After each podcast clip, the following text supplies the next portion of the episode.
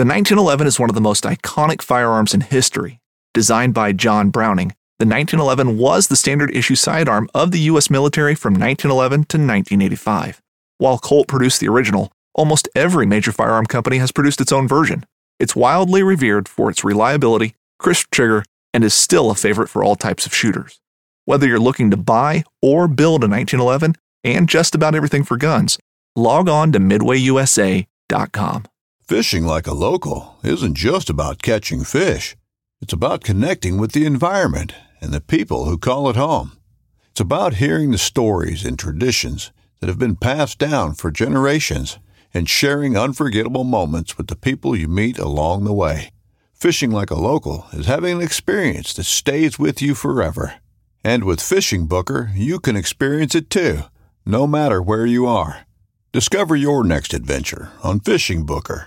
Hunting boots are a critical component of any successful hunt. Whether walking a short distance to your blind or trudging miles through rugged terrain, your feet are carrying the load. Without the right boots, you could give up early and lose out on that trophy just over the ridge. At Midway USA, we make selecting boots for your next hunt easier. With just a few clicks of a mouse, you can decide on what's important, like waterproofing, insulation, size, width, and savings.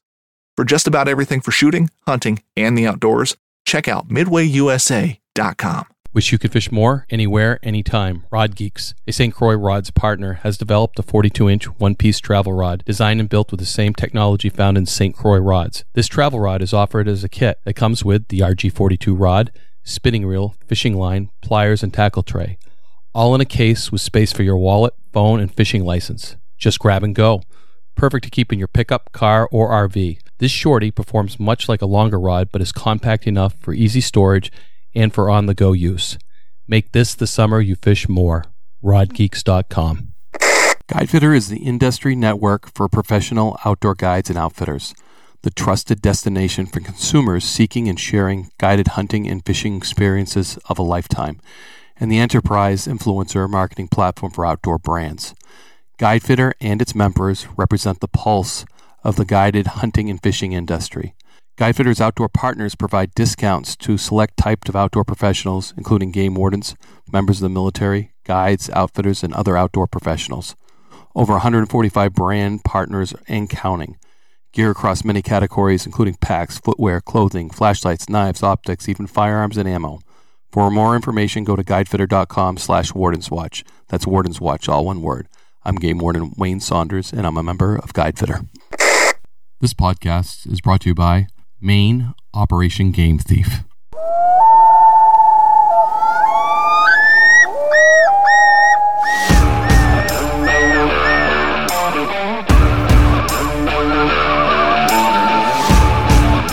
Please join me, Game Warden Wayne Saunders, and other game wardens on our adventures protecting wildlife, saving lives, and having fun, all while serving the public and the natural resources of our planet. Listen to the tales and experiences of those who work in the outdoors while being entertained with stories about encounters with poachers, wildlife investigation, murder investigation, near death experiences, search and rescue missions, wildlife interactions from game wardens around the country and around the world. When I retired, I realized I couldn't let go of that legacy, but rather wanted to share the passion, the commitment, and the stories of those men and women that call themselves game wardens. This is Game Warden Wayne Saunders, and this is Warden's Watch. Hey, Happy New Year, everybody. And no matter when you're listening to this podcast, we are coming in to 2020. We are on the brim. Tomorrow, we are going to be in, when you hear this podcast, this Warden's Watch podcast, we are going to be in 2020. So happy New Year, everybody.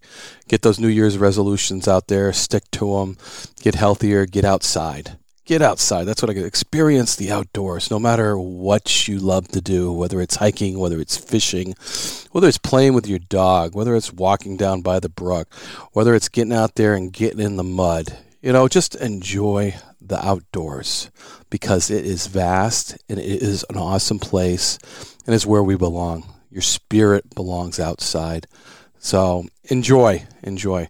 Not even a year with Warden's Watch podcast. Not even. March is when we launched. March. So we haven't even hit a year. We're going to hit a year in March and we're going to do some special stuff in March as well. But during the 2019, we have just uh, had so much success with Warden's Watch. We have been, you know, promoting international wildlife crime stopper, stoppers, Operation Game Thieves around the country, uh, departments, the law enforcement divisions, and the game wardens. The most important thing is to promote this job, to, to recruit people, to support those out there doing a dynamic job for our nation, for North America, for the world. Those wardens that are out there on the front lines protecting our natural resources and getting those stories to you so you can hear them, so you can get excited about protecting our natural resources. So, and get involved as well, because with those, you can get involved with IWC. You can be a member of International Wildlife Crime Stoppers for 35 bucks for the year. 35 bucks. I'm trying to think what I spend on 35 bucks on, and it's, it's not a whole lot. So, but I can be part of the solution for $35 a year. International Wildlife Crime Stoppers.org or wildlifecrimestoppers.org. Go there, check it out, become a part of the solution, become a part of the fight. And I, I just want to th- thank them for their support through this uh, opening up of Warden's Watch. There's a lot of other people that have been support podcasters. My producer, Jay Scott, has his own podcast called Big Buck Registry. He has been such a resource for me. We wouldn't have the quality that we have with Warden's Watch without Jay Scott, and we wouldn't have all the experience that Jay brings. And you know, the nice thing is he brings an outside influence to me because if you, you guys ever know if you have police friends or game warden friends, sometimes we can have a little narrow vision. Sometimes we see the world through police glasses, but we need that anchor. We need that outside friend, that outside influence to bring us back to where the general public is, where the hunters are, where the fishermen, where the outdoor people are and we need to anchor ourselves in those people so we don't have just a narrow view. And Jay brings that to Warden's Watch. Sometimes I think things are boring. I'm like, Jay, I, what do you think of that? Oh, it's awesome. It's great. Boy, it's just because I'm looking at him through Game Warden's eyes. He's like, the general public doesn't know that because it's common knowledge to you, Wayne, doesn't mean it's common knowledge to them. And he just brings so much in. The other podcaster, I just want to give a shout out there. It's Ben Page, the Fowl Front podcast. If you are a duck hunter, get Ben's podcast. Ben Page does an outstanding job and a hard worker. Man, this guy is probably the hardest working podcaster I know. Sorry, Jay. Uh, this guy just produces, produces, produces. He's got a passion for getting the information out to you. And if you're a, if you're a waterfowl hunter, Ben Page, the Fowl Front, uh, definitely. Ben supported me with uh, chiming out there. I'm on his top 10 list of uh, podcasts and just a constantly promoter for Warden's Watch. And I just, I really appreciate that. You know, giving me technical information, giving me inspiration, and giving me listeners as well. Ben, thanks a lot. I appreciate your friendship. I appreciate your opinions and uh, heck of a job with the Fowl Front podcast. Uh, just great work. We're going to get right into it. So we are going to knock this out. 2020. We are going to start with an anniversary celebration 140 years of conservation law enforcement in the state of New York. Doesn't get any better. As, we have these significant birthdays around the country and we learn the history of our agencies that c- are committed to protecting our resources. And here, the men and women that came before actually, you know, sacrificed and sacrificed a lot for public safety, for our resources, for our states, and for our, our North America.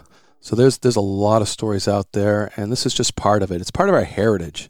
So I think it's a really unique thing that I could get together with a historian from New York State Environmental Conservation Police and and get this story out to you guys. And we're going to start it off. The first podcast of 2020, episode 24 for Warden's Watch. And I don't know about you, but I'm, i get excited about history. I watch the History Channel way too much. Yes, way too much. That's that's the kind of stuff I like, and I just love hearing how we started, how we we cut through uh, uh, you know, to protect our nation's resources. Whether we started on the coast protecting our fish because we saw that as a resource that we needed to feed our colonies, and then we st- came in and the deer were getting decimated, so we became deer deputies and trying to start protecting our natural resources just as far as America started. And uh, nationwide, North America has a reputation for that, an awesome reputation for protecting its resources. So here's one of the stories New York Environmental Conservation. Hope you enjoy the first episode of 2020, Warden's Watch episode 24. Thanks for listening. Share it with your friends.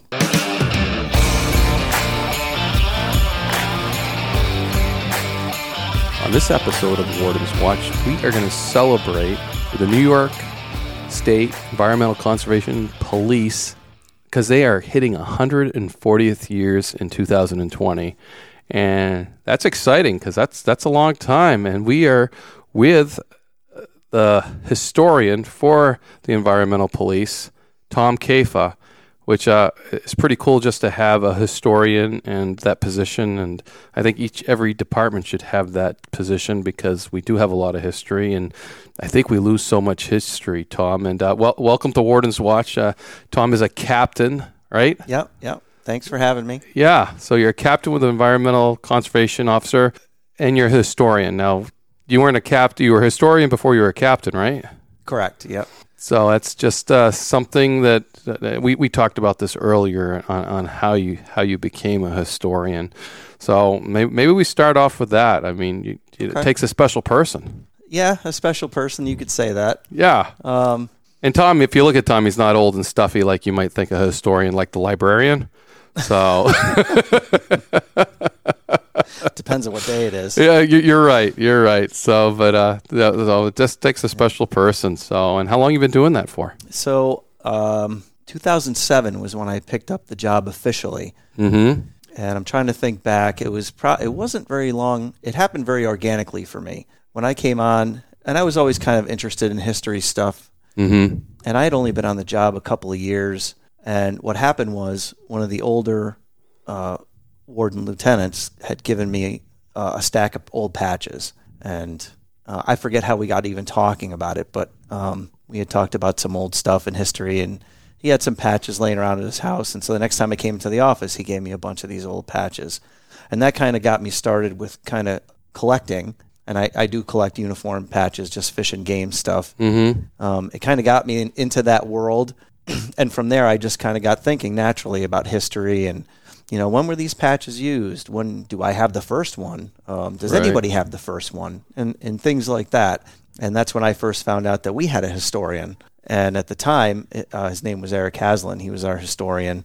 Um, he was an, an officer a conservation officer. Um, you know i reached out to eric and i just started kind of bugging him a little bit you know Uh-huh. about wanted to know the history of yeah, this, and asking him and- questions and um, asking him if I can help him with things. And and you know, like a lot of us, you know, we're very busy all the time. Right. You know, whether you're an officer, a lieutenant, or whatever. Mm-hmm. And uh, you know, after a while, Eric was kind of like, you know, once he felt me out a little bit, he was like, "Yeah, I could use the help." You know, and so I helped him with some smaller projects. And when it came time for Eric to retire, um, a couple of years later, you know, he kind of recommended me to the director at the time and said, "This is probably the person that should take over because he has, truly has an interest." Mm-hmm. And so that's so it kind of just happened naturally just happened. you know um, and i think that's the best way for it to happen because there's a lot of we have a lot of stuff and you saw it out in the Yes, in we, the, we did a photograph. in so, the lobby uh, there where um, a lot of old uniforms old hats mhm. um, you know the old fur hats the old stetsons uh, The old beaver fur hat. yeah Yeah. uh, so much of that stuff is if you don't take care of it it degrades very Mhm. fast and That's why we have museums. yeah Is do you have a museum? we don't have a museum in new york Mm-hmm. Um, hopefully, you know, we just purchased a new academy building, so hopefully there'll be a space in there that we can kind of use as Great idea. a, a, a display area, Mhm. you know, and we can kind of do things a little more museum like there, yeah. you know, because even here, I, I take care of everything, you know, if I find any old uniforms, and I and I get in touch with old retirees all the time, and um, you know, if I get anything older, I'll like an old uniform, I'll go dry clean it and just make sure it's you know nice. But, but that's a great place to have a museum because it shows those new recruits their roots. It shows them the beginning. Yeah, and in our old academy, our current academy that we have now, there's there are displays here and there. Uh-huh. There just isn't a lot of room for it. Right. You know, we have we're very fortunate here in New York, and I have to give props to our very first historian, which his name was uh, Jim Ponzio, And so the the director back in the '80s was kind of visionary in that he said we really need a historian. And Jim, a lot of old collectors will know Jim. Jim is a collector. He was he was that guy. And um, I still meet people all around uh, game wardens all around the country that remember trading with Jim. Yeah. you know, and so he was kind of like a natural fit for the first historian. Uh huh. And so all the way back in the 80s, we had a historian in place, and Eric Haslam took over from Jim when Jim retired. Nice. And so um, we've accumulated a lot of stuff over the years, and and stuff you want to keep. You know, not you know. Of course, we get multiples. You know, we have tons and tons of old uniforms, and you kind of pare it down. But still, we you know how it is in any law enforcement division like like ours. You go through periods where things change. You get something different. You get something new. Right. You know, the old the old uh, the old sealskin hats kind of go out of style. Right. But, Exactly. uh, but everybody wants to keep their sealskin hat, you know. yeah. So Or everybody wants a different jacket. And then Jackets are a big thing. people get a different jacket, you know, and then that's the maybe that becomes the iconic technology jacket for changes, 10, 20 too. Years. Yep. Technology, what we do, what we wear, how we do it, what we use to it. So all that changes. Yeah. So we've accumulated a lot of stuff. Yeah. But uh, 140 years ago, what did they start off with when you talk about 100 stuff? I mean, they didn't start off a whole lot 140 years ago, did they? Not much. No. Uh, back then, they basically got uh, a law book, some some blank tickets, and that was about it. So the first guys ever, they actually, I mean, just the fact that they got some tickets is probably pretty good. And So- and they didn't look like much. You know what I mean? Much more than pieces of paper, but Right. but that's all they got. Were were some papers. Here's Uh-huh. your here's the law book. Here's here's some uh, some little like da- daily diary entries so you can write down what you did every day. Uh-huh. Here's your tickets for court. Um, so go forth describe and conquer. to know? me and everybody else the first New York State Environmental Conservation Office police officer 130 years ago. What did he look like? What did he use? And what did he address? he just looked like any other guy. You know, he had no special equipment. You know, that all was on him to Mm-hmm. provide. Um, And back then, they probably provided a, a wheel gun, or did No. they even? They weren't even armed. no, you had to provide your own gun. Yeah, Uh, if you if you even wanted a gun, you provided your own stuff. Yeah. if you wanted a billy club, you bought the billy club or Uh-huh. whatever you had. Um, now most of those guys were picked, you know, because they were pretty good outdoorsmen. So they had canoes, they had Mhm. their own horses and carriages, and they could get around. So they kind of knew what they were doing in the outdoors, and they kind of picked and choose, you know, what what they sh- they thought they should have as far as rain gear, outdoor stuff, boots. Yeah. But, but New York State didn't really give them anything. You know, I don't think we knew what to give them at the time. It was all very new. So, but they had the desire, which is huge to start with any game warden.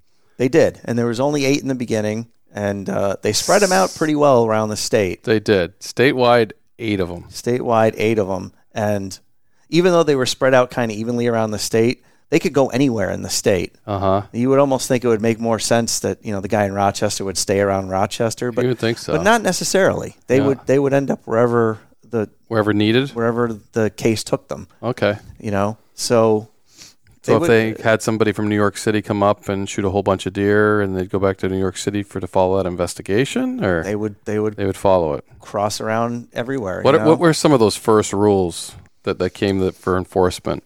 I don't think you mean between. Like don't shoot fifty deer. Uh, you know, I just Oh, think okay, of the laws, the our, laws. our beginnings are very broad. You know, and it just it, it's the beginning of acknowledgement that there's a resource that we can abuse that can go away. So, uh, you know, I think of market hunting and ducks and market hunting for deer and and all of that. So the the first laws I think nationwide were very broad. So what what do you think they were targeting when they first started? By the time we came around, you know, and this was 1880, things Mm-hmm. were things were not looking good already. You know, Right. Um, you know the the Labrador duck, and which is a, an odd looking critter, you know, had already been gone extinct. On the last one was shot on Long Island. Uh, the heath hen was gone. The eastern elk was gone. Deer were down into record lows. Uh, turkey as well. Turkey were a rare sight for a while.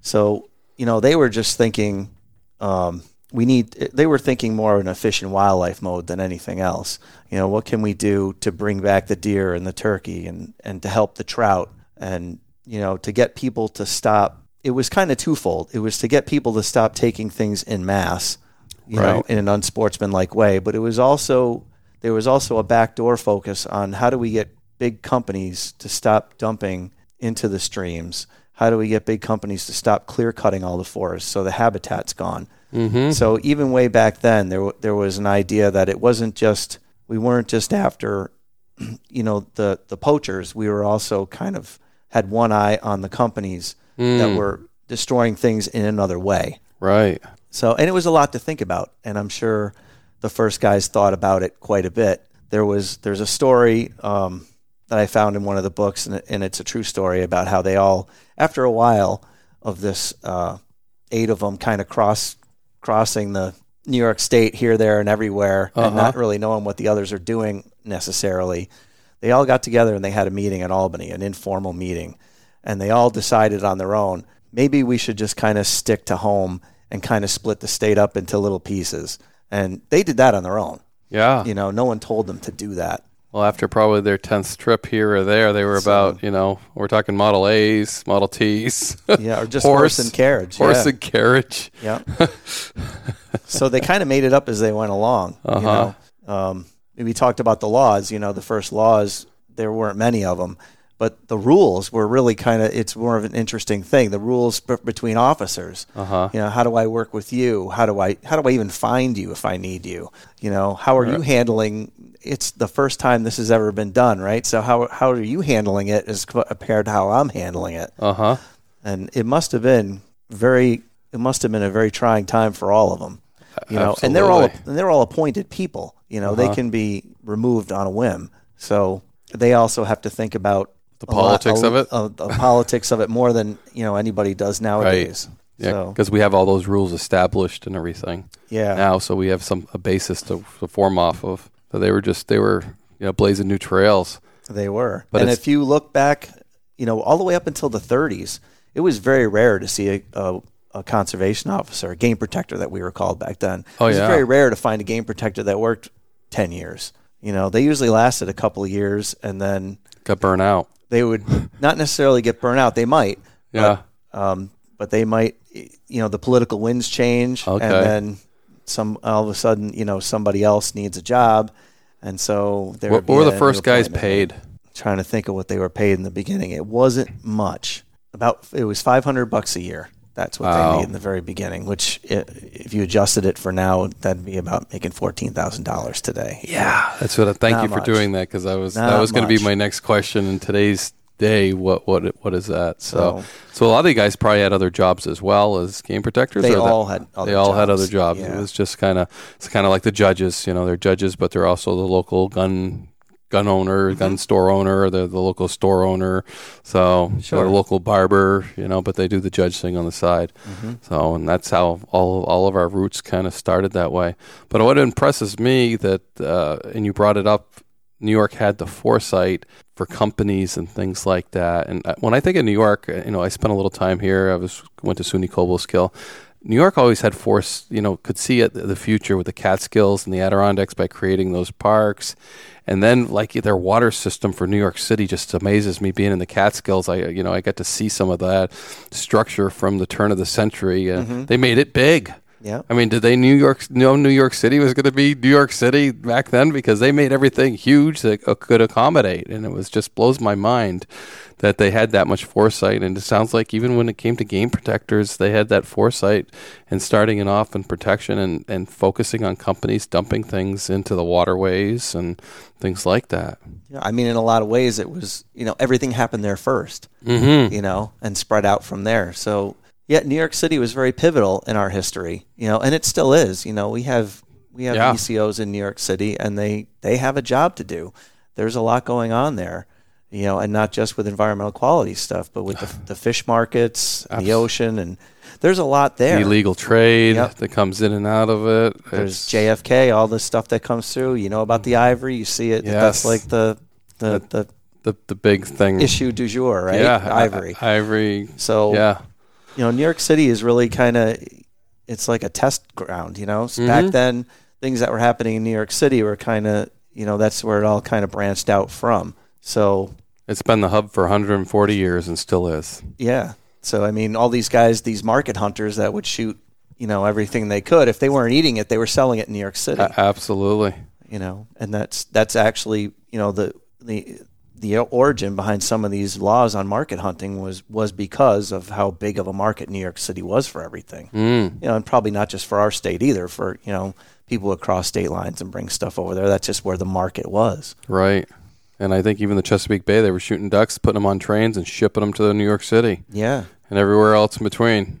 Yeah, That's like you said, the market hunting. That was that was the way you went down to the market. There was ducks hanging there. You bought your ducks, and you went home, whether you plucked them or they were already plucked, and Mm-hmm. that's the way food came across. Not like today, with the supermarket, it's all wrapped up for you. yeah. And companies would can meat, wild meat back then. Mm-hmm. Wild game would get canned by. There's a good story, and I wish I had it in front of me. I don't, but. You You, know, can sh- paraphrase. but you know Chef Boyardee before it was you know the SpaghettiOs company. You know, it started out as a regular, you know, more of a conventional company. And Chef Boyardee, the the Boyardee that you see on a can right now, is is a very Americanized and and an advertising kind of slogan type Uh-huh. thing. It was originally, you know, the the chef's name. It, he was an Italian named Boiardi, B O I R D I. Uh huh. Boiardi, B O I A R D I. So that's who he was, Chef Boyardi, and that's how the company started. That's how it was marketed. Mm-hmm. You know, and he didn't just do you know Italian food. He actually was. There, there was a time when he was canning wild game, you know, and the company. And I, I can't even think of the year now, but very early on uh, in New York City, they were fined thousands and thousands of dollars for illegally canning wild game Wow. you know. And so it's kind of funny. And you think of Chef Boyardee now, you think of SpaghettiOs, but I, I never will again. but you're right. That's that's their claim to fame is SpaghettiOs. But I never knew that backstory to Chef a- Boyardee. yeah, there's you know some of these companies. There's a history and an origin to them that's Right. different than how it is now. Right, because the times changed. But yeah, finding yeah, getting fined for illegally canning wild game, and they probably didn't even know what they were eating back then. It was just uh, wild game in a can. Here you go. Uh, yeah, it could or be. canned duck, yeah. or canned goose, or they would tell you it was something. you know. canned wild meat. It could have been muskrat or beaver. Yeah, No, no, So- no doubt. But that that that's really neat. So, so as we graduate through the years, At Midway USA, we know the AR 15 is one of the most popular rifles in modern American history. Known for its modularity and widespread use, it's often considered essential to any gun collection. The essential things you need to run an AR 15 are usually always in stock during shortages, things like magazines and 5.56 ammo. Whether you're looking to buy a new AR 15 or buy parts for your modern sporting rifle, log on and for just about everything for the outdoors, shop midwayusa.com. uh, you know how how how does the the New York DEC police change, and how do they grow, and it, they like everything else. I think we grew in fits and starts. uh huh, You know, the you know the first eight guys. It was very apparent. You know, early on that eight wasn't enough. mm-hmm. and of course you're not going to go from 8 to 100 but um, the numbers started increasing gradually over time and you know there really is no formula to it Uh, you know I, it's really hard to quantify for you right, you know but um, but the we next- pick up another 10 guys here 20 guys there uh, you know something would happen maybe you know like in the 20s a study would come out um, about how the populations are starting to improve and then you know the political winds would change a little and then we get another 50 guys all of a sudden. Okay, or uh, like when you know the war, World War II ends and the nation goes through a whole era of prosperity and everybody you know it's the big boom of the sportsmen you know everybody's got money everybody's got some extra free time mm-hmm. you know because the work week changes and weekends off and that that whole culture gets people hunting more it gets people fishing more. So then of course you have more hunting accidents and then you see more boating accidents. And then you get a big influx of law enforcement to take care of those problems. So if you look throughout our history you see where things kind of just kind of they stay stagnant for a little while and then mm-hmm. then there's a jump and then stagnant for a while and then there's a jump. And you know and how did it grow? I mean, are you stronger today as far as numbers than you were in the 30s and the 70s? Is it ebbed and tide, or? We we've grown and like I said we've grown you know at an irregular rate for most of our history. We've leveled off. It's it's probably been since the late 80s that we we haven't really gotten bigger mm-hmm. you know but we're at we're a little over 300 right now Okay. So, and for some states, that's amazing. You know, I talked Well- to somebody in Nevada. You know, they they have what They have like 30, something 32, guys. I think. Yeah, and they're like, holy cow, you know. hmm But when you think of the population which drives it, I mean, uh, California has just as many, but you look Oh, at the yeah. populations, and population creates problems Mm-hmm. for wildlife and, and the controversies of that. So, or pollution. So, I think that's why I think you you see growth and non-growth, and and, and unfortunately, you know, my state has reduced since the you know the 60s and the 70s. 70s we were 50 strong, and today today we're not that close. So we're more 40ish, which is when you look at what we're doing, becoming police in the woods. Because every podcast I say we're police in the woods, uh, just because it, it, people are gravitating and changing. In the 30s they're hunting, in the 60s they're hunting, and now not so much. It's starting to tip over. And I think in the future we're going to have less hunting and more outdoor recreation, and more search and rescue as far as New Hampshire goes. But it's just the, the change of it. And you guys, you know, you address, we're more of the traditional. You guys address pollution on a, on a large scale. Yeah, and that's it's kind of a unique thing for we're not the only state, but there are very few mm-hmm. states where the where the conservation officers, game wardens, whatever you want to call us, there are very few states where we, we kind of do both sides of the fence as far as the the, the natural Right. resources go. You know, there's the fish and wildlife side, and mm-hmm. then there's that other side, the EQ side, with dumping and air quality and water quality. And we're one of the few states that kind of does both. That's been great for us in some ways. It has allowed us since the 60s when we kind of absorbed all that. And that's when we changed our name from game protector to conservation officer. It was 1964. Mm-hmm. And that was all about the, at the times, you know, the green movement, Right. you know, save the planet, Yeah. Earth Day, all that started late 60s into the Mm-hmm. 70s. And that's where we kind of, we absorbed all these other laws that were kind of here, there, and everywhere and put it all together into the environmental conservation law. And then, of course, It sounds like going to the roots that? were that way though Right. too. I mean, it sounds like you know even in the beginning there was people dumping a whole bunch of stuff into the rivers and waterways. If and, you look, we yeah, we kind of always had one eye on it. Mhm. We just didn't, but we never really had it formalized as far as this is your law. okay, you know and and so you do see smatterings of that in the old history where we've dipped our toes in there maybe Right. but, it wasn't until the 60s when we were kind of like who the governor at the time was like here you go you Yep, know gives you the yours. blessing and says go forth and conquer the eq world too right, and and that's been good for us in some ways you know because you see now you see states struggling you know states that just do fish and wildlife mm, you know right now with the way future generations don't see don't use the outdoors the same as they used to Right. hunting and fishing license sales are down right. And if that's all you do, and that affects us definitely- less. Mhm. But it but it's also a detriment in the way that our identity is split too. right. You know, who are we? You know, are we the game wardens? We're not really Mm. the game wardens. We're more than that. We're different than that. You know, Mm-hmm.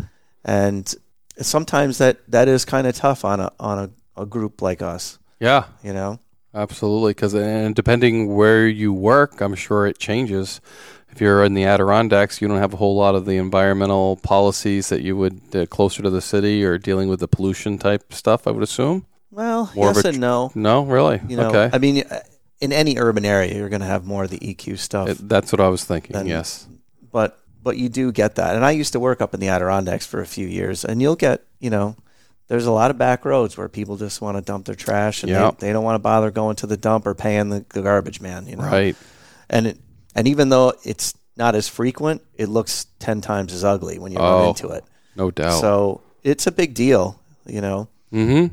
I remember a case up up in the Ticonderoga area where there was a contractor, and Ticonderoga is a, a little city. It's not a big city, but it's still a very rural area. Mm-hmm. And there was a contractor who uh, wanted to. He was into a lot of demolition, you know, of small houses and rebuilding, and he didn't want to pay to, to get rid of this stuff. And he made a deal with this landowner uh, who had a, a, a property that was mostly of a steep grade type nature. You know, you can dump everything here and cover it over. That'll help me get my property up so it's all level and nice and neat. And and we won't tell anybody, and we'll just do this. And I kind of ran into it by accident, like a lot of things. You know, you run into them by accident, and I and I was amazed at the at the scope of it. I mean, this several acres of this guy's backyard was literally just trash Wow. with a with a light coating of soil over the top of it. and in a in an area like the Adirondacks, in a pristine place where you think this is the last place I'm going to see that. Right.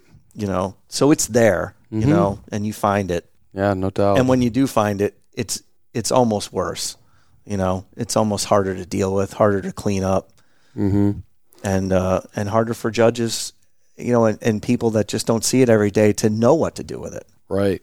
And I think about when we talk about our history and our, our back, I mean, the tanneries and stuff, when the first cases came that they were dumping all this, you know, polluted stuff. I mean, again, uh, it's a change of the times, and judges sit there and are like, you know, uh, in the 30s, I can't imagine the, the first uh, pollution cases coming into a courtroom must have been, you know, they, they, like you said, they don't know what to do with it. Yeah, I mean, how would you? You Mm. know, and then uh, and then of course you're going to get pressure from people to not do anything.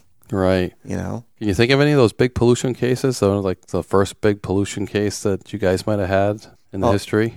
geez, historically speaking, Yeah. man, I don't know. I mean, Okay. I'm sure there's there are plenty of them. Mm-hmm.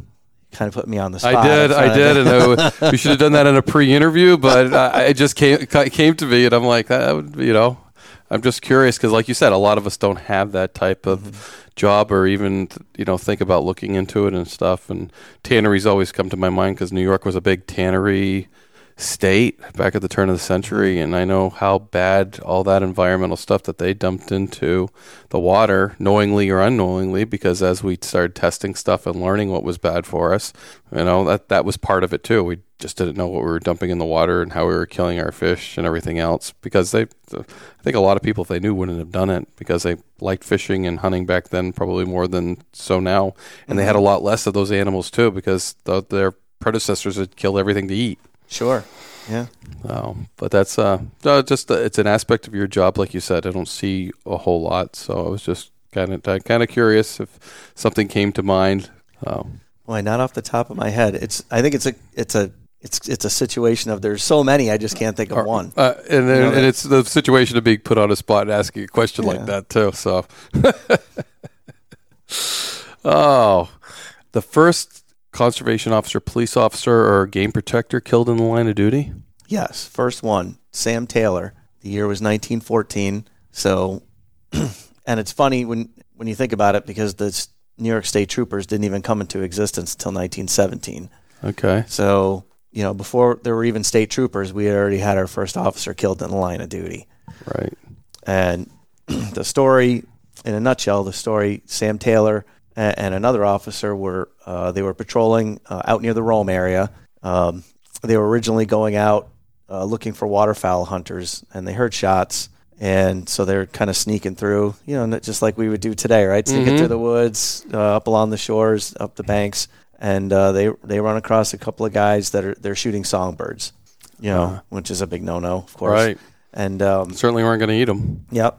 And and so they they confront them, and like a lot of what would happen back then, you know, the first thing they do is the the guys lower their guns and start firing. And Sam Taylor took a a, a 12 gauge point blank to the chest, and the other officer uh, was uninjured. You know, returned fire. So imagine that. You know, there's these. Here's two hunters, and then there's two game wardens, and all of a sudden everybody just starts firing Mm. you know, and it's and it's probably bedlam, you know, and Sam Taylor's laying on the ground and he's dying, and so the hunters flee, and his partner picks him up and carries him, ca- physically carries him to the hospital, Wow. you know, because they don't they don't have a car or anything Right. nearby, so and the hospital wasn't too far away, fortunately, but he physically carries him to the hospital, and Sam Taylor, um, despite the injury, and you know, you know what a 12 gauge can do to somebody, Yeah. he actually did live uh, through some of the night, you know, and he, he died in surgery Wow. early the next morning. So Mm. that's how it happened. Um, it's happened to a few other guys, you know, over the years as well. Mm-hmm. Sam Taylor, did they ever catch the guy that shot him? Uh, interesting story about that. They fled. They were um, they were both of Italian descent. One of them fled back to Italy. Um, Wow. one of them made his way to Chicago, I believe. Now I'm really kind of paraphrasing the story because I haven't looked at it in a while. Um, and we did a piece on it back at, at the 100 year anniversary. Mm-hmm. And um, so much time had gone by.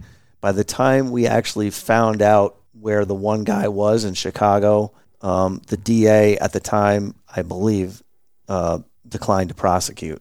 He declined to go forward with it and try to, to get him Huh. back here, which blows your mind, right? You know, Right. in this day and age. But back then, Shootouts were common. that's just that was just the mentality. You know, yeah. geez, you know, it's been seven or eight years, and he he was just a game warden. Yeah. Yeah. The beginning of law enforcement. So so yeah, there was really no justice for Sam Taylor. Mm. and it's and it's interesting and i probably am di- going to digress a little you can cut this if you want but but you know one of the stories that's always near and dear to my heart it's not a new york story but the Pogue and Elms murders out Yes. out in idaho and uh, you know i always think about those because those only happened in the 80s And Right. maybe i'm dating myself but the 80s to me don't don't seem that far away No. And so-.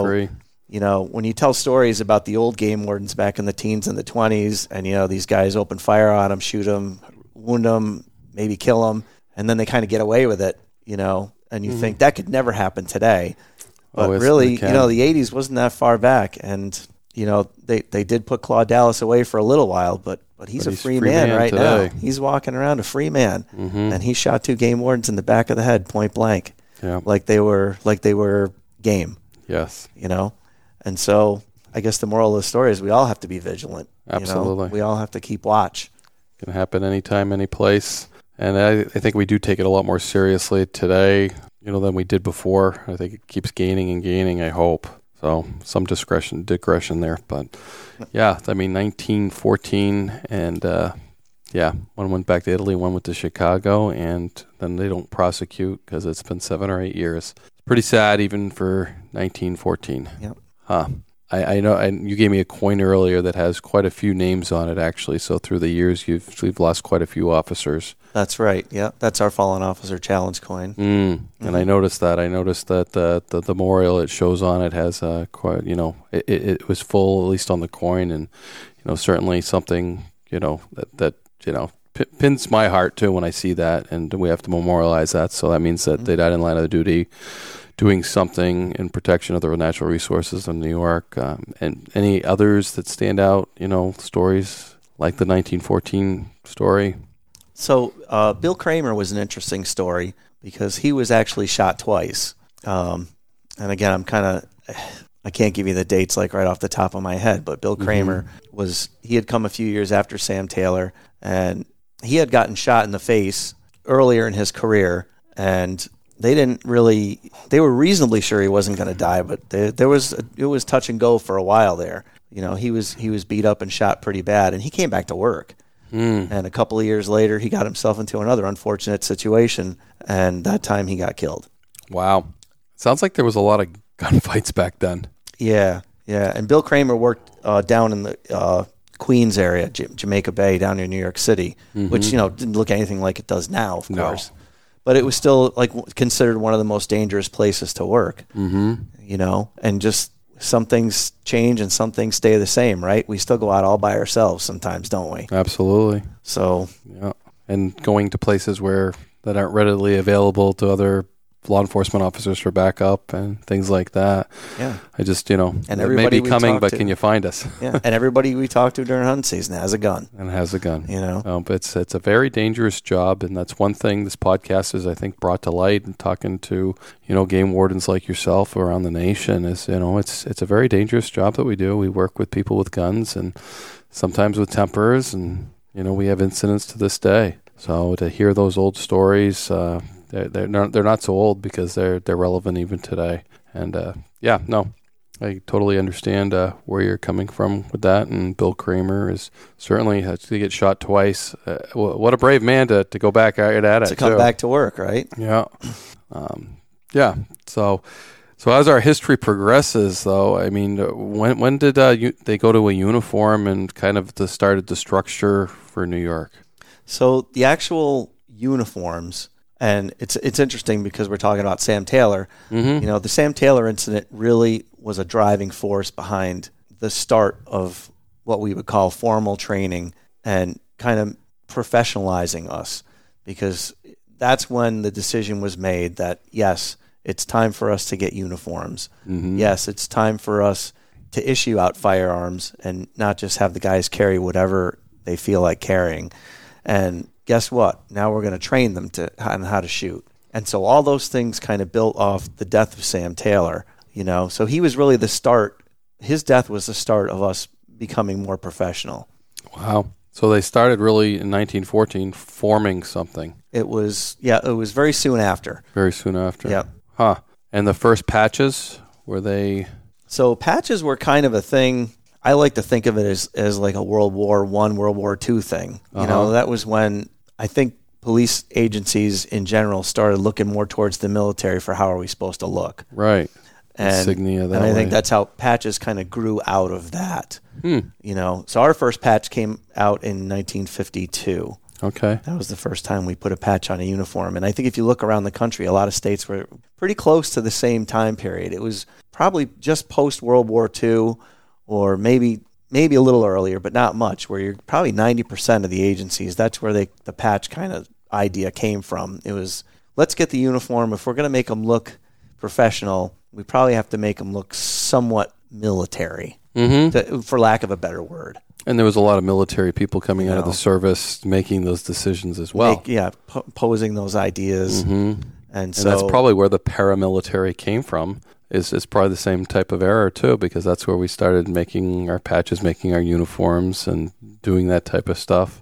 Especially coming guys coming out of World War Two, World War One, into jobs like these. Oh yeah, oh absolutely. You know everything: the high boots, the Right. the bloused out uh, yeah. pants with the big the big breechy sides on them, the breeches they were called. Right. Yeah, all that stuff was you know that we were kind of taking those cues from the military and how we should look. Uh huh. That that's interesting because I've never really put that together. That that, that at that time frame is where it was built and and the, you know it makes sense. I mean, I should have thought of it before, but I just uh, you just put it all together for me. Oh, that that coming out and hey, if we're going to be game wardens, we got to look like game wardens. And what's a game warden look like? Well, if we're going to have to have a patch because that's what we did in the military. So we need a patch. We need a uniform. We need to look like this. We need to have, you know, a hat. We need to have a cover. You know, and then that, that that that starts building it all up. So And, and guys were very against that in the beginning. You They know, were, huh? because they were they wanted to sneak around, and Yeah. Mm-hmm. just like we do now. You know, we love we, it's during hunting season, right? We love to walk around in a cover coat, so they don't know who we are until we get right on top of them. Mm-hmm. You know, and there were a lot of guys that were very against uniforms in the beginning, and um, there was actually a time. It's funny we we put together in the in the late fifties. There was a, a I call it a secret service of game protectors. There were a lot of problems in the Adirondacks with a lot of these big hunting camps. Mm. You know, it, they were very remote. It's very hard to get there. Um, you know, if you weren't part of the club, you weren't even you weren't even getting within ten miles of the of the camp. You know, and so we kind of started like a little undercover force of guys. And so the uniform, as much of a detriment as it might have been, as uh, here comes the game warden, it got people used to seeing us that way. So that when someone came along in plain clothes, you were totally surprised. Yeah. You know, it didn't take long to, for the culture to kind of change from, you know, and only a few years prior, you know, the game warden didn't wear a uniform. So Right. Mm-hmm. he could have been anybody. You know, now it, people kind of got used to the idea that he was, they were going to see you looking like that. Yeah.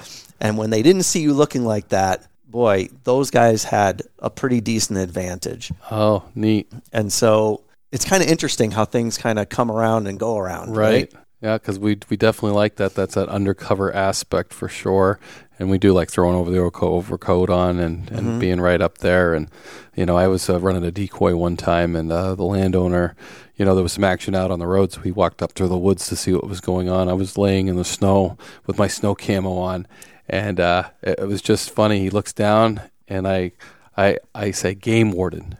Uh, he's he's looking at me. He gets instantly mad. I can see how mad he is, and I'm like, I'm like, oh, he has no idea what I just said. So I rolled, just peeled my my jacket back to expose my badge to him, and I said, "Game warden," and his whole face, all of a sudden, it comprehends. The, this is the, the game warden's here, you know, and he's like, oh, oh, sorry, sorry. I said, yep, we're working a detail here, so we're trying to catch road hunting, and then he's all happy. But you know, before it was just that comprehension, like you said, from not understanding who this person was laying in the snow next to the road was to, you know, all of a sudden the comprehension is just like a light switch goes on, and he's like, "Wow, oh, yeah, it's a game warden." So, and and with violators as well, when you catch them in the act or whatever, and you know, when we're usually undercover as uniformed officers, we, we expose ourselves to them usually in a generally quick way rather than the big investigation where you clean up at the end where undercovers come in and do like that. But, you know, we do a lot of, like you said, throw a coat over and act like a hunter and walk up on hunters and say, hey, you know, kind of check your license and, you know, peel back our jackets and so they expose our badge so they know who we are. Or if you're a well known game warden, you know, as soon as you walk up and they see your face, they're like, oh. yeah. And it's funny, I've had people say to me, you know, that's not fair. Yeah, yeah, no, it's not, you know, but they, they started with that. that that's kind of neat that they started on that theory. And I can see the whole yeah, the whole no, no I don't want to go. I don't want to. You know, why would I want to wear that? Everybody's going to know who I am, and changing over to um, that because you know certainly seeing it deters violations. Mm-hmm. So and there's a balance there to be met. You know today. So, but so moving on into the history. So what other highlights can we bring out with the New York State environmental police uh, history that we can talk about that's pretty cool? Mm, let me think. So if we want to keep going linearly, I you know let's see. We're Kind of like that. We're kind of just past the going uh, through the years. World War II now. Yeah. yeah. So I guess an interesting thing about that post-war era is, and I mentioned it before. You know, it it was kind of like the dawn of the new era for for people. You know, mm-hmm. the fifties. It was that time of prosperity, and people had you know, the work week was all of a sudden different and people mm. had more mm-hmm. free time and recreation was a thing. And people weren't just hunting to put meat on the table anymore. They were hunting because it was a sport to them. Right. You know, and fishing too.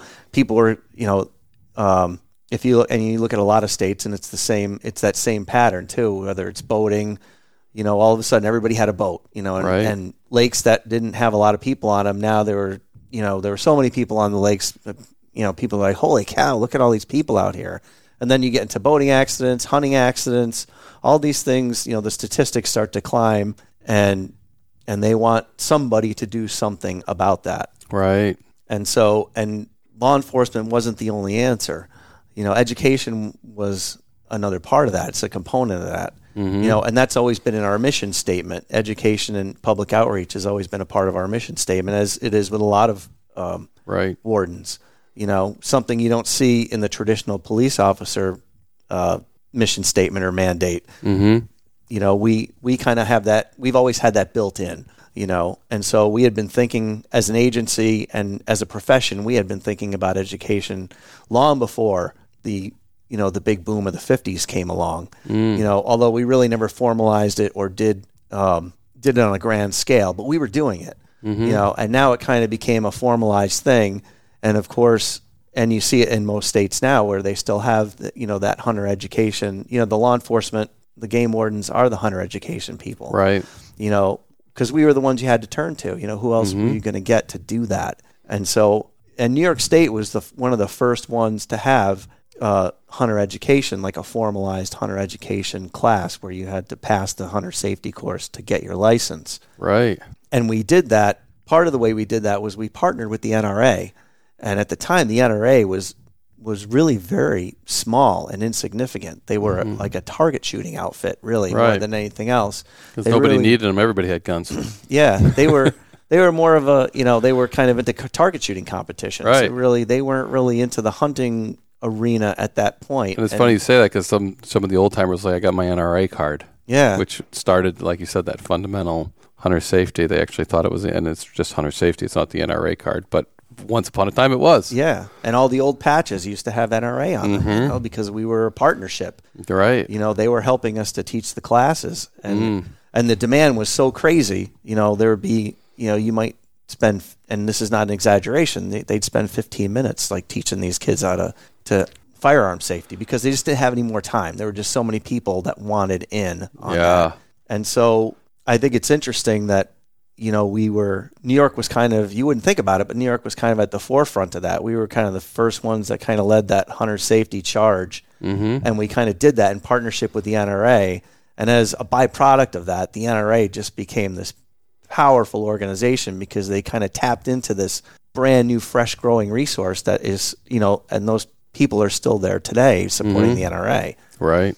So uh, that's kind of interesting. Mm. And our our first hunter safety um, our I guess you would call him our coordinator back then. He was the guy that was in charge, the the the game protector who was kind of in charge of all the hunter safety. You know, he's the guy that made all the big decisions. His name was Brian Bergen, and he was kind of our like he was like our star at the time. You know, he was like our face. Mm-hmm. You know, Brian Bergen was the guy that you know if you were going to do a, a press release or a, a news highlight, you know, that's you wanted to use Brian, and he was a huge guy. And I, I could show you pictures of the game wardens at the old training academy, and and you'll see like all these guys, and then you'll see this one guy that's like a, a full head above everybody else, and that was Brian Bergen. And you see, he was a he was a very big man, um, had a very uh, one of those strong chinned American faces, and uh, he was very into that hunter safety type thing. And he was actually the first person that was um, inducted into the hunter safety. It's like, like their Hall of Fame, the National Wow. Hall of Fame for hunter safety. Brian Bergen was the guy that went in there first Wow. because he was the guy eh, at the forefront of it all, Mm-hmm. you know, in our state. Neat. And uh, yeah, so that's kind of interesting, Right. you know. And it's it's it's very funny because I go to the, all the NAWEOA conventions and everything, and you go Uh-huh. out west and or even down south, and the minute you say New York, people think New York City, Oh, you know, and they don't realize right. that there's more to New York State than just the city and it's a big state.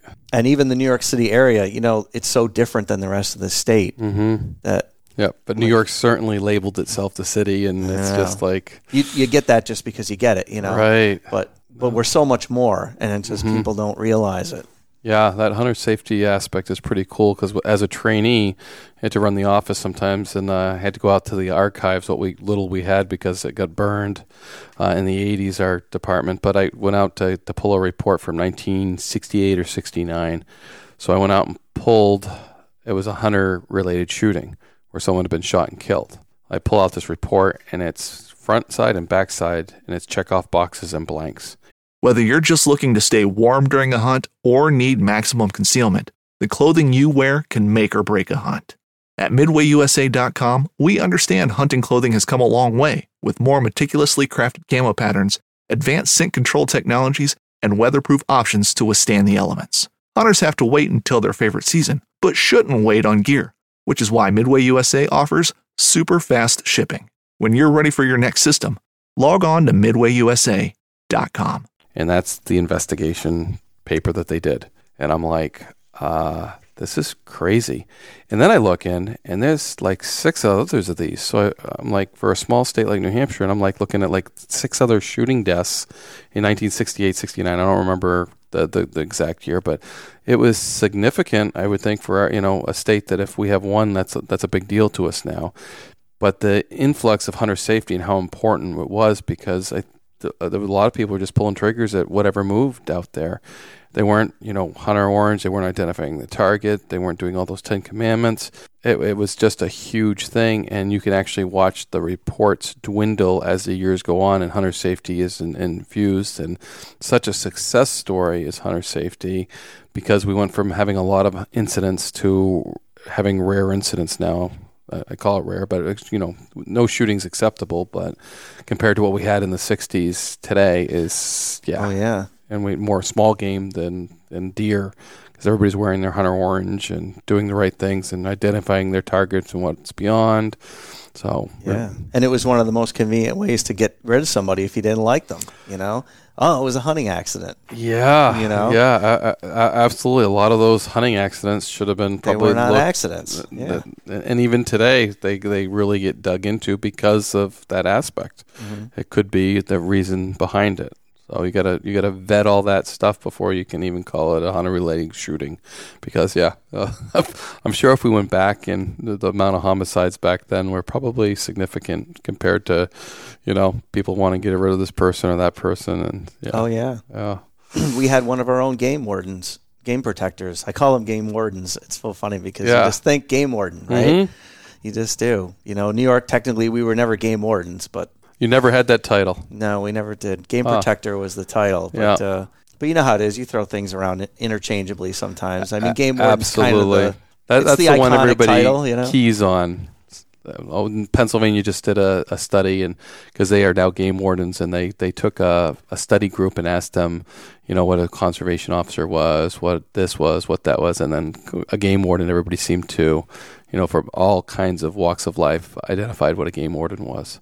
So that's they they retitled their badges and stuff game wardens. I was wondering what the story was behind that mm-hmm. because that's such a huge change. Yeah, and they actually did research, which just uh, I think it's the coolest thing in the world, and took demographics and brought them in and asked them, you know, questions or did surveys to to understand what they wanted to be called and why they wanted to be called, and everybody seemed to identify with a game warden. So, and, and I, you know, that's why Wardens Watch. That's why I named my podcast Wardens Watch. Right but still, I you know when one person asked me, so is it about a prison warden? And I just uh, it hurts when someone says that. So, um, but they don't identify with the the warden as the game warden, right? So, and those those types of people, that's why you know those aren't the people that I'm going to ever reach because they don't understand it. But I'm hoping to reach those people that are out in the woods and still can identify with a conservation officer, or game warden, because even though you're maybe a hiker or a biker or something like that, you're still an outdoor person and you still care about wildlife and seeing wildlife. So, mm-hmm. okay, that's a side topic, but we're we're back into history. now I learned something today. Yeah, I know. It's some some people don't like my rabbit trails, but I do. no, that was I was actually very curious as to why mm-hmm. they changed the name and if if there was an actual yeah reason behind it that had some research to it. Yeah, I'm very impressed that they did that and they went about that, and, and I'm wicked excited about the results. So we just need to keep putting it out there. So maybe we'll change New York State to New York uh, State Game Warden. I don't know. Historically, no, we probably never happened. Hopefully, your commissioner listens to this. Maybe you never know what happens. hey, you know, we're, we're open to anything. Yeah, yeah. So, so continuing on in that time frames, we're getting you know moving on to. Man, there's so many different directions you can go. Um, it's uh, you know, in the 50s were a time we tried a lot of different things. In the 50s, it was uh, it was a time of experimentation. You know, we started our first Marine unit, mm. um, and and granted, it was short lived, but it was it was uh, an attempt to kind of start a special team, right? Kind of based on a special need. Mm-hmm. And what do you see now all over the place? You know, every every agency's got special teams to handle their special needs. Uh, more so now than ever. Yeah. So you know, we were trying different things.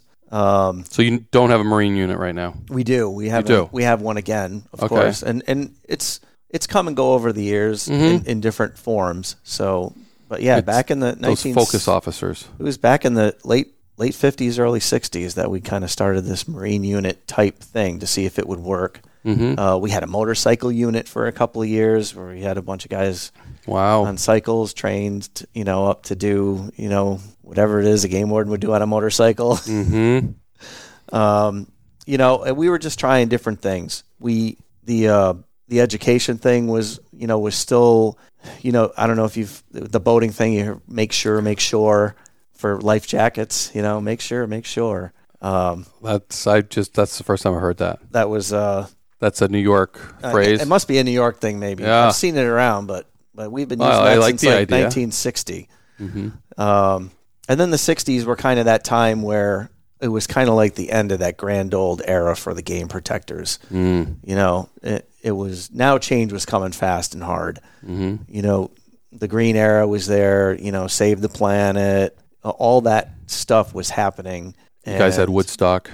Uh, Woodstock, you name it. Everything was mm-hmm. kind of happening at that time. Things were changing so fast. All in New York and uh, all over the place. Well, once again, at the focal point. But now more than ever, you know, or then more than ever in New York, sure. And, yeah. And so, like I alluded to earlier, we we started kind of grabbing onto these other laws that were, you know, maybe embedded in the public health law or in business law, mm. and we were kind of we consolidated everything and we changed the whole department structure so that we weren't just about fish and wildlife. We were about you know envir- environmental quality too, mm-hmm. and that was a huge change. You know, and so the game protector title kind of went away, and conservation officer was the title that was adopted. You know, everything changed. The uniform changed, the badge right. changed. You know, the way we trained changed. You had a badge it back was, then. Yep. Yeah. We actually, it's funny. Um, we used to have a pin back, you know, we would wear right on our uniforms and we were game protectors. And then that went away when we became conservation officers. Um, and I, I think we're the only fish and game agency in the, in the country that doesn't wear their badge on their uniform. Mm. If I'm not mistaken, I don't. I can't think of a single one that does not wear it except for us.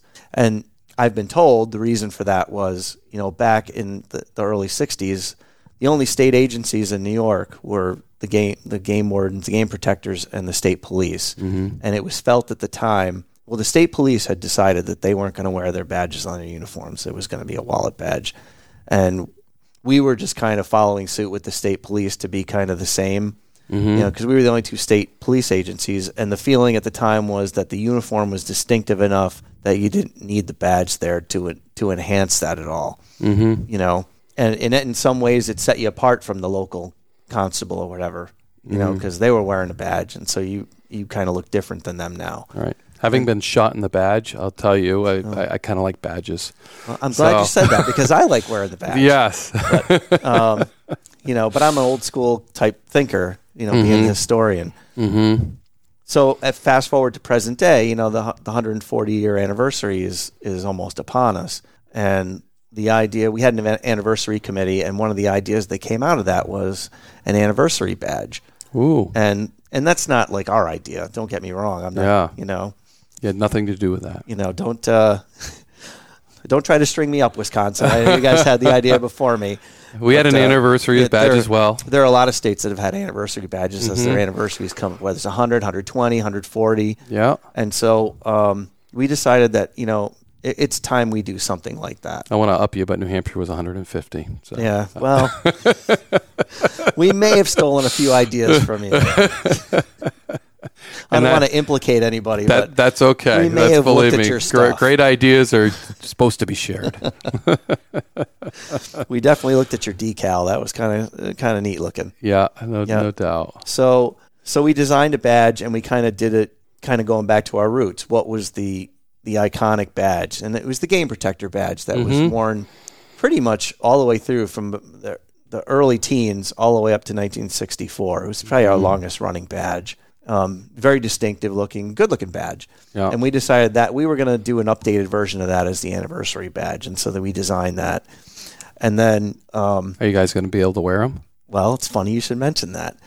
Our- Because of my curiosity, I, I don't want to jump ahead, but I am like, I'm just, in, yeah. we I'm- brought that idea to our director, who was very wise, and said, "That's a great idea. You know, Mm-hmm. It'll stand we should out." Do that."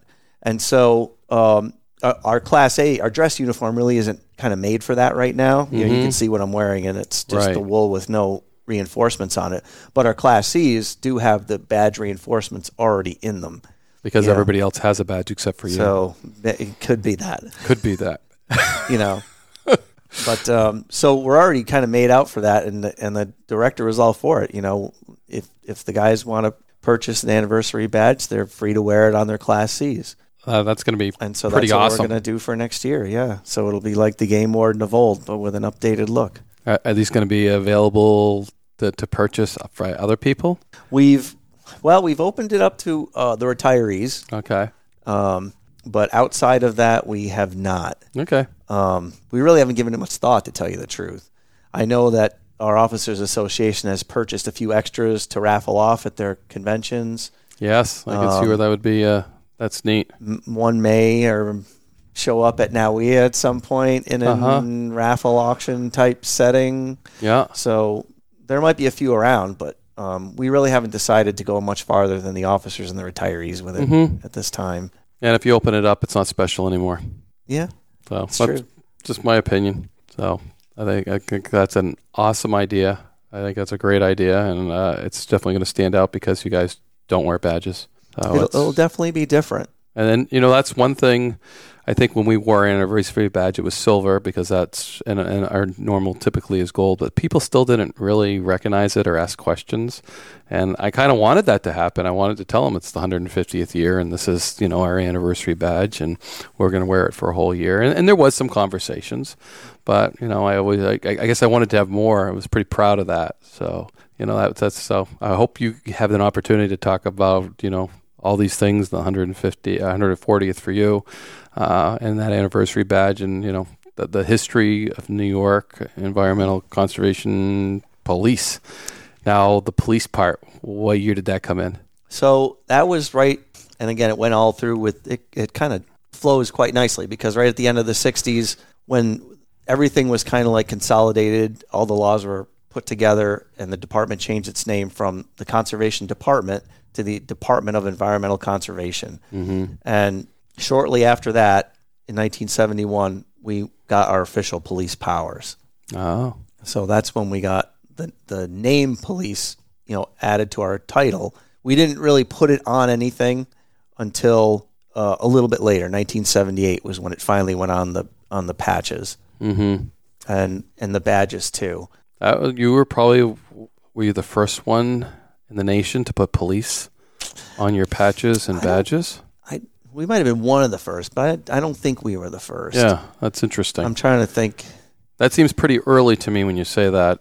You know, because we we still have an insignia of police, and there's there's quite a few that do, but there's quite a few that don't. So I think Rhode Island, uh, hmm Maryland, uh, yeah, Texas. I'm trying to think of actually where I saw police on a on an older patch, and I th- started thinking, boy, that's pretty early. Mm. And it wasn't our state; it was. Geez, I, I can't even. I'll think of it after. Yeah, but you were definitely one of the early ones, I believe, to to add that Mhm. on. So that that's pretty unique. So. Yep. And, and here we are, going to be 2020 on the anniversary, 140 years of law enforcement in New York. 140 years. Uh, the Class A uniforms will get a citation bar with 140 years of service on it. Nice. Um, with the New York State Excelsior insignia on one side and the little picture of the badge on the other side, the anniversary badge. The cars will get decals. I don't know where we got the decal idea from. Yeah. It Might have been New Hampshire, but yeah. but the cars are going to get decals to put on there. Say 140 years of service.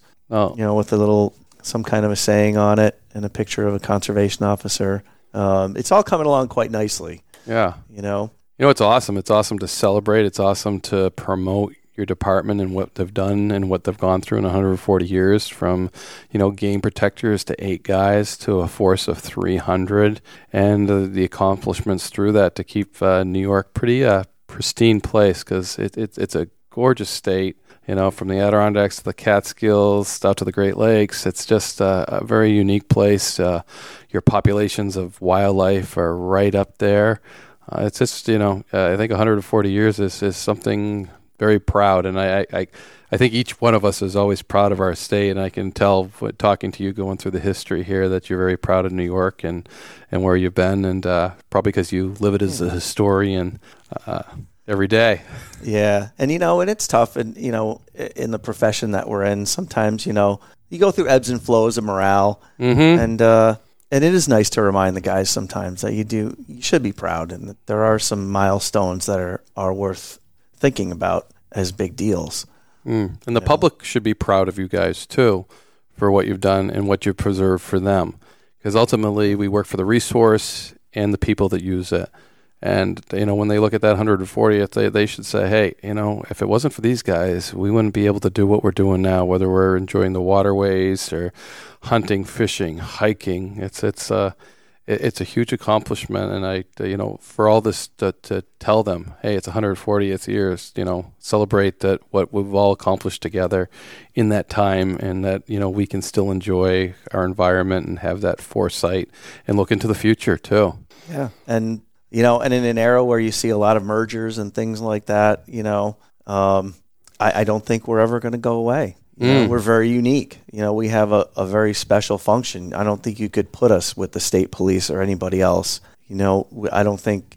You would lose something if you did. I think the people of the state of New York would definitely lose something. Mhm, absolutely. You know, because you, you can't you can't maintain the type of speciality that we we have in a in a big general Mhm. soup like that that the state police are. You know.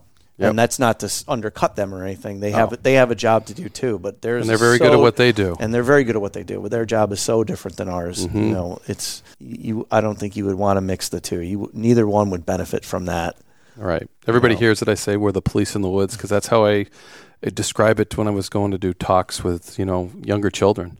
They understand what the guys in blue do, and you know, hey, we're the guys that do it in the woods.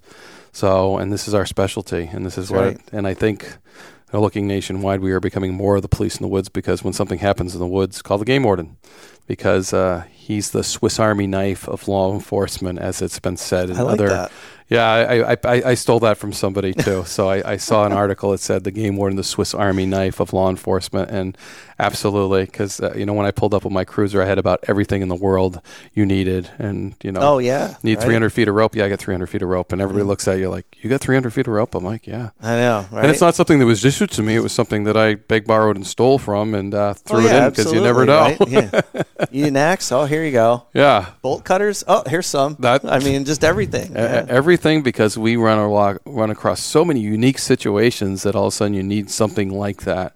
Um, I, I, I the bolt cutters. You funny. I got caught in a farmer's field and he had locked the gate on me. Mm-hmm. I went in at 2 a.m. in the morning to work night hunters, and I came rolling out. It happened to be youth day, and he was he went into his area and he locked it so no one else could go. So here's the game warden stuck behind locked gates.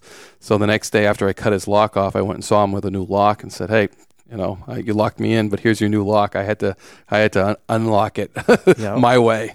That's But- right. So, but I didn't have to spend the, an extra day there.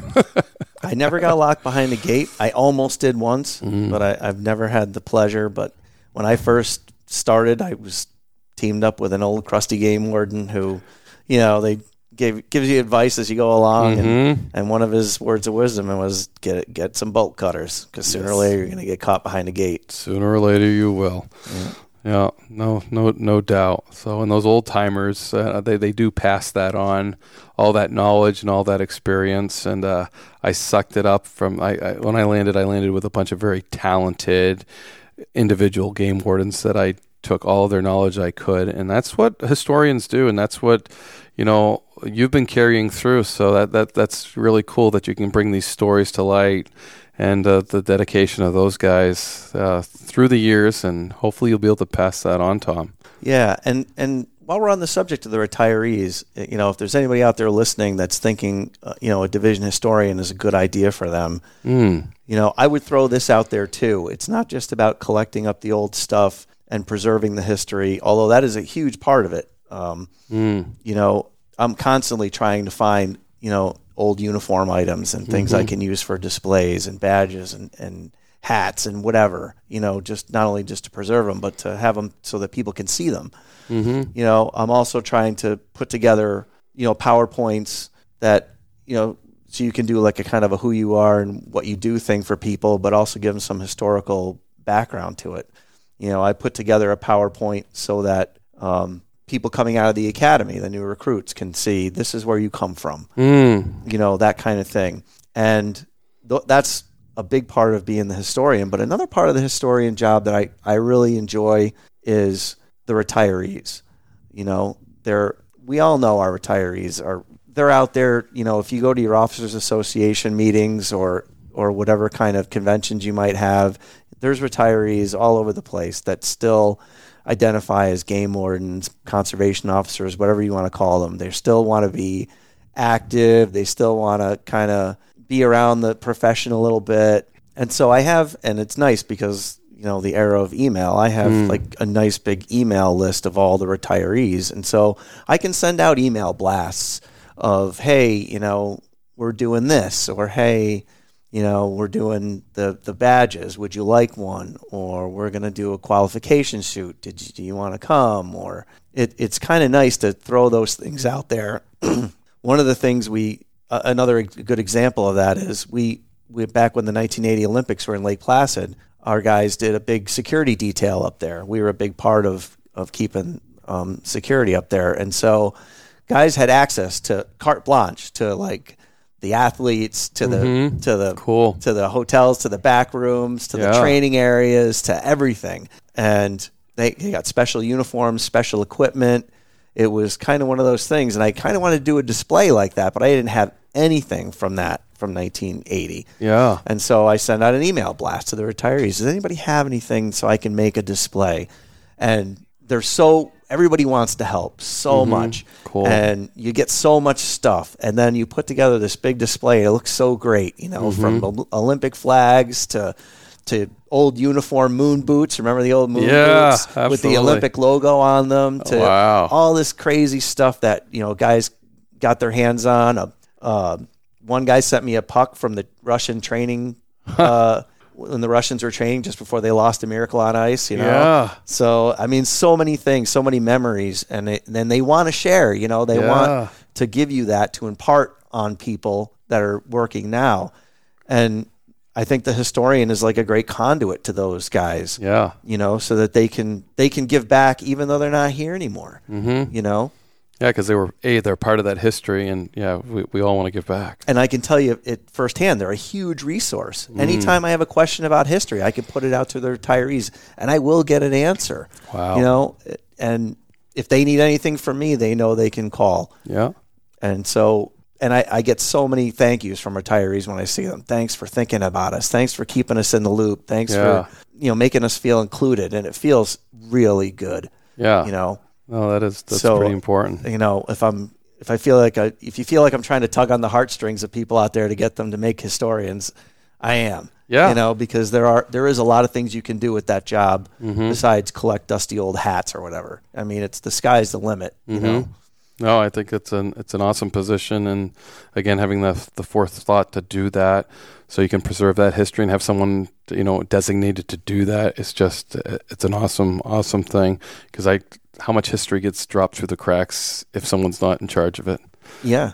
Um, Absolutely. Yeah, and we don't want to do that. Uh, we're all proud of our where where we came in conservation law, and we all want to tell everybody about it. and We all want to share, and I'm just wicked happy that you know you've made me a part of your 140th uh, celebration for the Environmental Conservation Officer Police in New York. Uh, so that's pretty special for me.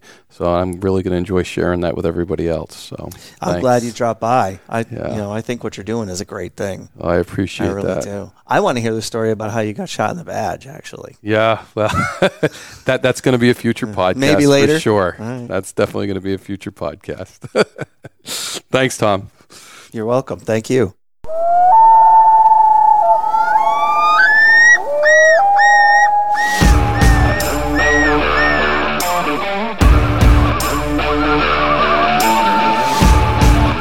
Please join me, Game Warden Wayne Saunders, and other game wardens on our adventures protecting wildlife, saving lives, and having fun, all while serving the public and the natural resources of our planet.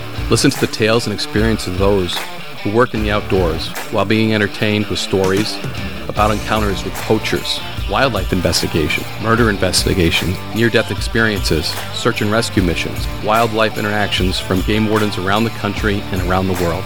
When I retired, I realized I couldn't let go of that legacy, but rather wanted to share the passion, the commitment, and the stories of those men and women that call themselves game wardens.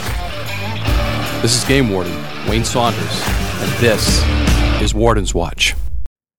I'm Will Cooper, and you're listening to Huntstand's Make Your Mark podcast on the Waypoint Podcast Network. Stick around as I bring you more stories and interviews from veteran hunters and industry professionals who inspire us all to be better equipped in the woods and in life. A life that has the stories to back it. A life to be proud of. It's a Winchester life. Yeah, baby. Six eight Western. Oh, mule deer, baby, right there. Tune in every Tuesday at 7 p.m. Eastern on Waypoint TV